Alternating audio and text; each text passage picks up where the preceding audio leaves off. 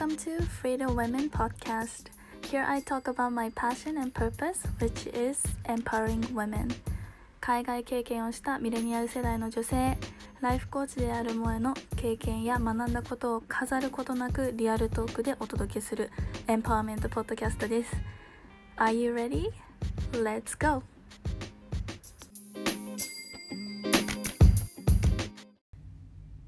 さんこんにちは。おはようございます。こんばんは。萌えです。今日は香港に帰ってきてから14日間したクアランティンについてお話ししようかと思います。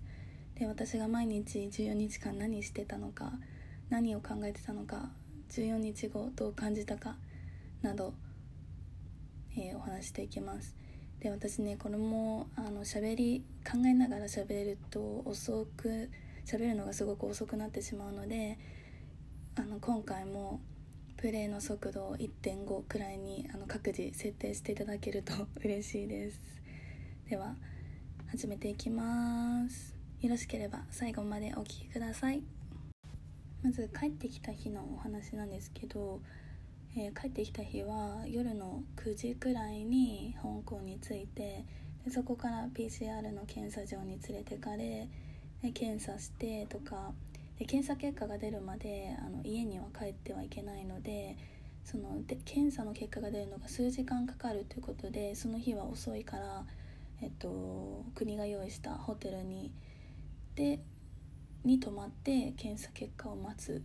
ような感じだったんですけどでその次の日のあでそうあのチェックインできたのがもう本当夜中の0時半とかで。もう夜の9時に到着したのにもう本当に疲れ切ってで荷物もたくさんあったので結構大変でで一日夜泊まり次の日のお昼過ぎくらいに検査結果が出ました。ネガティブですと言われチェックアウトできて家に帰れたんですよね。なのでもうすごく普段だったらもう着いた瞬間もすぐ、ね、近いなんか動線も知ってるのでもうすぐそこに家帰れたんだけどその帰ってくるのでもすごく疲れました。でその香港の厳しいクアランティンが始まったんですけど、えーと、香港ではその入国する時にリストバンドをつけられてそのリストバンドとなんかアプリを携帯でえっ、ー、とダウンロードしてそのアプリとリストバンドを連動させてちゃんと家にいるかっていうのをなんか監視しているそうでそれを、ま、みんな強制なのでそれがあったのでやっぱり14日は一歩も外に出ることができませんでした。で私のあの部屋からもリビングの窓からもあのプールが見えるんですよ。でそのプールで遊んでる人たちを見てもういいなプール早く行きたいなって思ってそこはちょっと辛かったです。でも食べ物とかはえっ、と日本から持ってきたものとかあとルームメイトにいろいろ買ってきてもらったりしてなんとかしのいでででもやっぱり日本から持ってきたものだとなんか乾物多めパスタとかそうめんとかそばとかそういうものを食べてしのいでました。でもね最初はその14日間のクアランティンがもう本当にきついのかなと思って嫌だなと思って帰ってきてたんです帰ってきたんですけど意外とね14日経つとなんか自分のルーティンができてきてでなんかこれも意外なんですけど規則正しい生活ができたんですよね。でなんかこれは私の周りにいる友達両極端に分かれるところで規則正しい生活になったっていう人もいればもうなんか朝昼ん？朝昼じゃない。えーと、昼夜逆転の生活をしてるっていう勝手にどっかの国の時間で生活しちゃってる人とかいてここはすごい分かれ目なんですけど私は意外と規則正しい生活ができたかなって思います。でクアランティン中何しようかなって思ったんですけどやっぱりこのポッドキャストとかあとインスタグラムとかでなんか意外とたくさんやることがあってでどんどんそのことを勧められたなんか結構プロダクティブな14日間になったかなって思いました。でやっぱそこも本当マインドセットの問題だと思うんですけどやっぱり14日間も家に閉じ込められるっていう風に考えるかそれとも14日間も家にいて好きなことができる時間があるっていう風に考えるかそれのそれ次第で本当になんか自分のモチベーションも変わるし自分のできることやれることもすごく変わってくると思ったんですよ。で私はこの講座の時間があることはもう自分の今ある最大のパワーだって思って考えてその14日間でできることを全部やろうっていう気持ちで14日間過ごしていました。で私はもう高校を高校生の時とかもうバイトできるようになってからずっとバイトとかしてなんか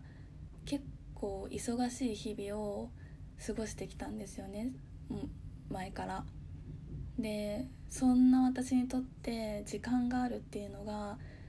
もうこのとっても珍しいことですごい最初は戸惑ったんですよ。でその忙しくしてる自分が好きっていうのもあったんですよ。で一番ね今でも忙しかったなの時はと思うのが2017年の夏。それがもうほんと就活のあ2017じゃない2016か。就活ともあってまだその大学のクラスもサマークラス取っててでインターンシップも2個くらいしてたんですよ。でインターンシップも3ヶ月のものとかあと短期のものとかそういうのもあってあ2個2個か。うん。でプラスそのお小遣いも稼がなきゃいけないからバイトをしててでこの間日本に帰った時にたまたまその2016年7月のジャーナルを自分が書いてたのを見つけてそれを見てみたらなんともう完全に何もないっていう休みの日が7月2016年の7月には1日しかなかったみたいででしかもその1日にディズニーランドに行ったって書いてあったんですよ。でも自分のエネルギーこんなにあるってすごい もうちょっと引きました。そう。でもやっぱりその学生の時からすごく忙しかったし前の仕事前職でもやっぱり残業の多い仕事だったのでで休みも、うん、少ない仕事だったので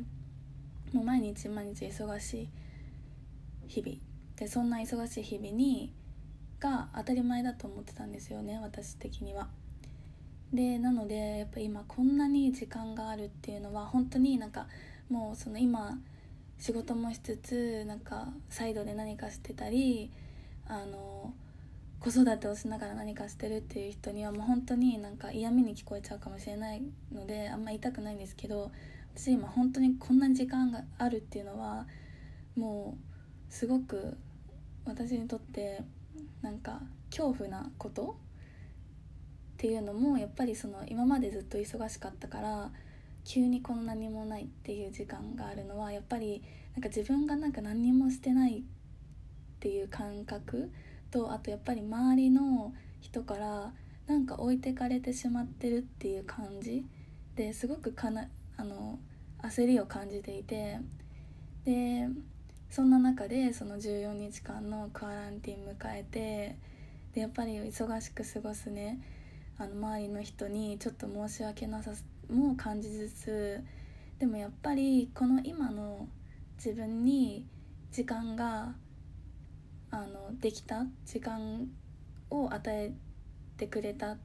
誰かが ってことはやっぱりそこをに感謝してそれを自分のパワーだと思って使わないとあのもったいないなって思ったんですよ。でやっぱり時間って本当に何にも変えられないじゃないですか。お金で買えないじゃないですか。だからやっぱりそれはもう本当に最大のパワーだなって思ってもうこれを使うしかないって考えました。でやっぱりコロナで私だけじゃなくてねこういう時間が増えた人たくさんいると思うんですよ。なんかやりたいことがあるけどなかなかできずにでも自分は準備満タンだしやる気も満々なのにこのパンデミックで世界が私たちのやりたいことをやらせてくれないっていう状況にいる人たくさんいますよねきっと。例えばやっぱり留学とかワーホリをね予定してたのにもう行くぞっていう気だったのにこのパンデミックになってしまってその国に行くす行くことすらできずにね日本にスタックしてもう今頃だったら渡航してもう勉強してるのにとかねそういう人とかやっぱバイトとかしてね気を紛らわせたいんだけどコロナで全然バイトもないしさ私もこの期間やっぱりあの会社からありがたいことにお給料はちょっと出るんですよ。だけどやっぱりもっといろんなねことに自分に自己投資とかしたいし少しでもお金をと思ってバイト探すんだけど全然ないしさ。まあないっていうのも言い訳になっちゃうかもしれないけど。でほんと時間だけあってどうしようって思ってる人なんかいると思うんですよね。で私もそう同じ気持ち。で去年はやっぱ月の半分もね香港に仕事香港にいなかったんですよ。仕事もあったし休みの時は日本帰ったりなんかね旅行とかしてだったのに今は香港にスタックしてしまってこんな長い時間をここで過ごすこと自体が初めてでやっぱりこんなに時間があるのも初めてで本当今となってはこのインスタグラムとかポッドキャストをしてるけどずっとこの活動してるたわけじゃなかったから最初の頃とかは本当にもうもう何をしようかなって思ってたんですよね。で一日中ネットフリックスとか見て時間を潰してた時もあったし友達と2日連続で、ね、飲みに出かけたりして次の日にもうずっと寝てる潰れてずっと寝てるみたいな時もありました。でもやっぱりそれをしてても最終的に感じるのがエンプティネスなんか空っぽな気持ち。でそれを感じていてで私の大好きな本で「You are a badass」っていうあのセルフヘルプの本があるんですけどこれすごくおすすめなので皆さんに読んでほしいんですけどでこの著者のジェン・シンセレロっていう人がいるのねでその人もこの本で言ってたのがなんかその自分のね今の生活とかを見てなんか「Is this the best that I got?」ってずっと思ってたって言っててで私もその言葉を聞いた時になんかこれが私が入れる最高のバージョンの自分なのかって思ったらいや絶対違うって思ったんですよ。こんなねももともとすごくあのいろんなことして忙しくしてたのに急に暇になってなんかすっごくだらけてしまってるいやこれはこれが本当の私の姿じゃないっていう風にそこだけはすごくなんかもう「Is this the best that I got?」って自分にあの問いかけた時にもう本当に心から「ノー」だったんですよ。でで最終的にはこのエンプティネスの気持ちから抜け出せたんですよね。でもそのなんで抜け出したかっていうの言うとそれは自分のゴールをはっきりさせたんですよ。でコロナあるあるだと思うんだけどやっぱ考える時間おうち時間が多くなるとその分考える時間 しかないじゃないですか。自分のこれからのことだったり自分のあの今までやってきたことだったりもう考える時間しかないからこの時間を使って自分の core value というものをもう一度見つめ直してで何が自分にとって一番大切なのかを define したんですよでそのコアバリューをしっかり見つめ直した時に今まで無視してたこととか忙しかったから無視していたこととかなんか自分ができるか分からなかったから無視しようとしていたものがあったなっていうのに気づいてしまったんですよね。でそれが何かっていうとっぱり頑張る女性を応援したいとか女性日本の女性をエンパワーしてもっとあの行動できる女性をサポートしたい、うん、行動できる女性になれるようなサポートをしたい。で日本に女性リーダーをたくさん作りたい。そのために一人一人の女性と深いコネクションを作りたい。でそういうものがすごくしたかったんですよね。でだけどやっぱり忙しさもあってすごくあの忙しさもあったからなかなか行動にできなかったししかもそので自分がしても何も自分ができることが何もないかなと思ってあの今までその自分のバリューとかを無視しようとしてたんですよ。けどでもこのねありがたいことに時間があって自分のやりたいこととかを見つめ直してみるとやっぱりそれだった。でそこでそのコアバリューをもとにゴールを決めたんですよ。でやっぱりゴールを持ってから私の生活人生ガラッと変わったと思う。でそのゴールを決めたからこれを達成するっていうゴールを決めたからもうやるべきことがどんどんどんどん浮かんできてでエンプティネスなんか空っぽさを感じることがなくなりました。でやっぱりこのゴールがあるってことが自分の軸になっててでさらにそのゴールが何で自分にとって大切なのかっていうのをコアバリューを見つけコアバリューを見つけることであの分かってたからもうそれが本当に芯となってるから今はもう本当ブレないなっていうふうに思思えます。なので今なんかちょっとエンプティネスなんか足りないなって感じてる人がいたら絶対ゴールを決めてほしい。で今何がゴールかわからないよっていう人もいると思うんですけどもう今の時点のできる今の時点の自分でできるゴールでも全然いいんですよ。何かしらのゴールっていう旗がないともうどんどん迷ってしまう。なのでゴールを決めることがすごく大切だなってこのこの14日間のカランティーの前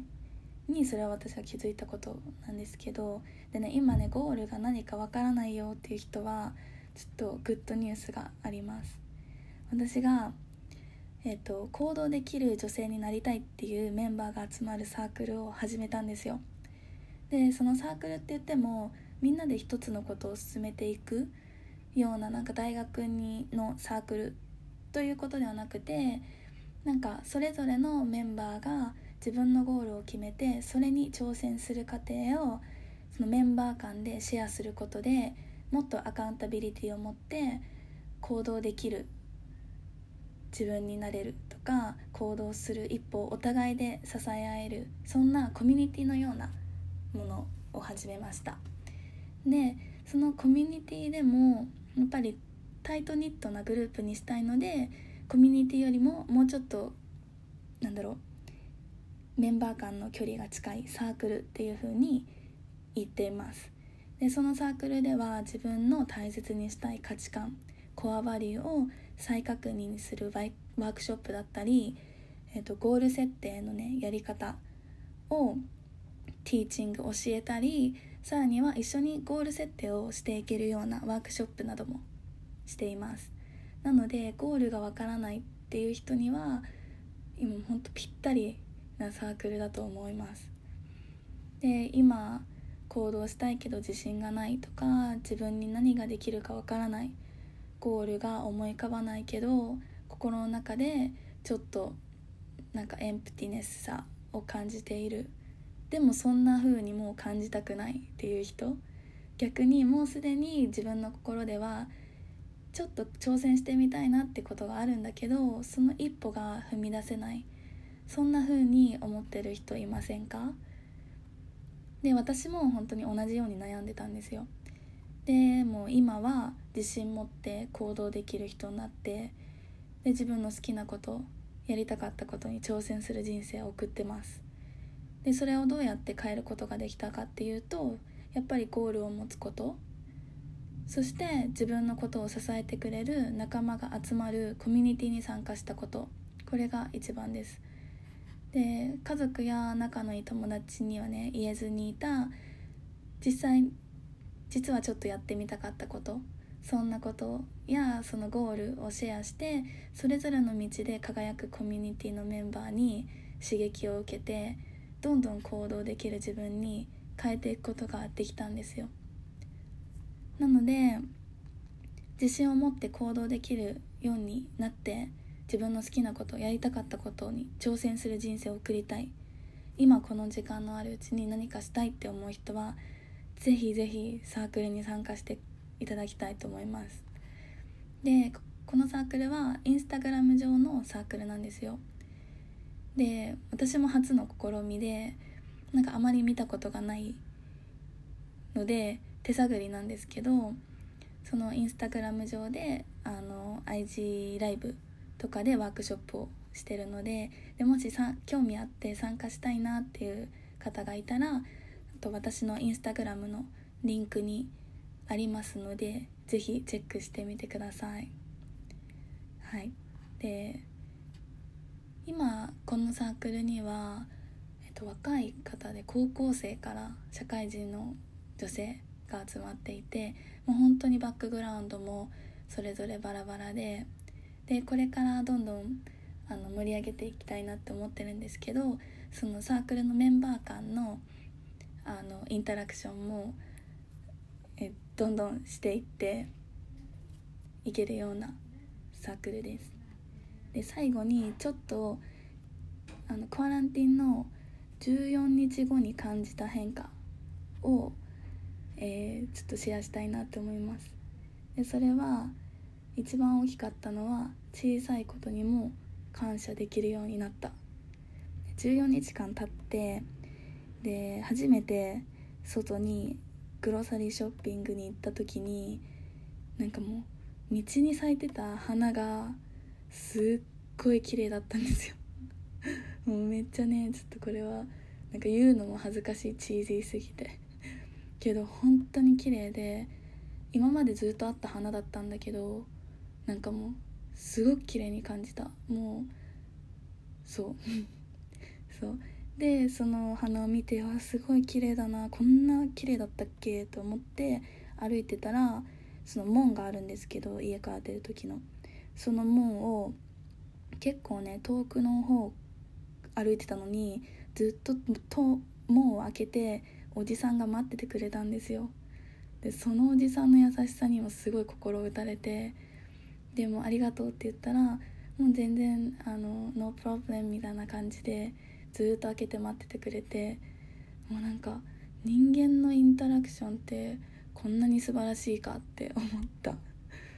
であとはその後あのショッピングモール行ってキョロキョロしてたらなんかトイレだったら向こうにあるよとか言っておばあさんが私に教えてくれてもうその優しさにもすごく感動。でそのやっぱり人と人とのつながりって素晴らしいなって思いました。今こういうオンラインとかで何でもできるミーティングとかもできる時代だけどでもやっぱりねその人のつながりってオンライン上でも全然あるからもう本当つながりが素晴らしいって思いました。でその人とのつながりがねさらに同じ志がある人とのつながりとかだったらもっともっとなんかもう語彙力がないから申し訳ないんだけどもっと素晴らしいなって思って。でもっとそういう人とのつながりがたくさん持てたら素晴らしい人生になるなって思いました。なので行動できる自分になりたいとか私と同じように感じている方ともっとたくさん出会いたいんですよね。でその人たちともっともっと深いコネクションが作りたい。そういうふうに思ってます。なのでこのエピソードを聞いてなんか思ったこととか感じたことがあったらもうどんなメッセージやコメントでも大歓迎なのでお待ちしています。で私とつながるプラットフォームつながれるプラットフォームは多分インスタグラムが一番いいと思うので私のインスタグラムのページでもうどんどんあの本当に来るもの拒まずなので何でも必ず返事するので、どんな小さいメッセージとコメントでも大丈夫なので待っています、はい、今日はこんな感じでお話ししてきました。ぱり14日間のクアランティーン本当にやってよかった。まあ強制だったんですけどやってよかったってすごい心から思います。やっぱりこの時間を持てることっていうのはすごくもう自分のパワーでしかないっていう風に感じますね。でこんなにねあの家に閉じ込められる閉じ込んでいいっていう期間って今後もうこのパンデミックがホープフリー終わ終わると信じて終わったらもうないよねって思うとなおさらこの時間がすごく尊いものだなっていうふうに思います。なのでここでもマインドセットだけどすごくうんこの時間をどう使うかそれってそのじ自分次第だ。本当にそれは思います。なので皆さんも私と同じように今時間があるっていう人は今できること何ができるかを考えてもうどんどんいろんなことに挑戦して行動してほしいと思います。で今も忙しいっていう人もたくさんいると思います。でその人も私からしたらすごく羨ましい。いろんなあの仕事があるっていうのは本当に本当に仕事がなくなった今なんか素晴らしいことだなって思うのでそのどんな状況でもやっぱり置かれている自分の置かれている状況に感謝してその状況でできることをみんなで考えて行動していきましょう。ということで今日のエピソードはこれくらいです。では次のエピソードで最後まで聞いてくれてありがとうございました。では次のエピソードでお会いしましょう。バイバーイ。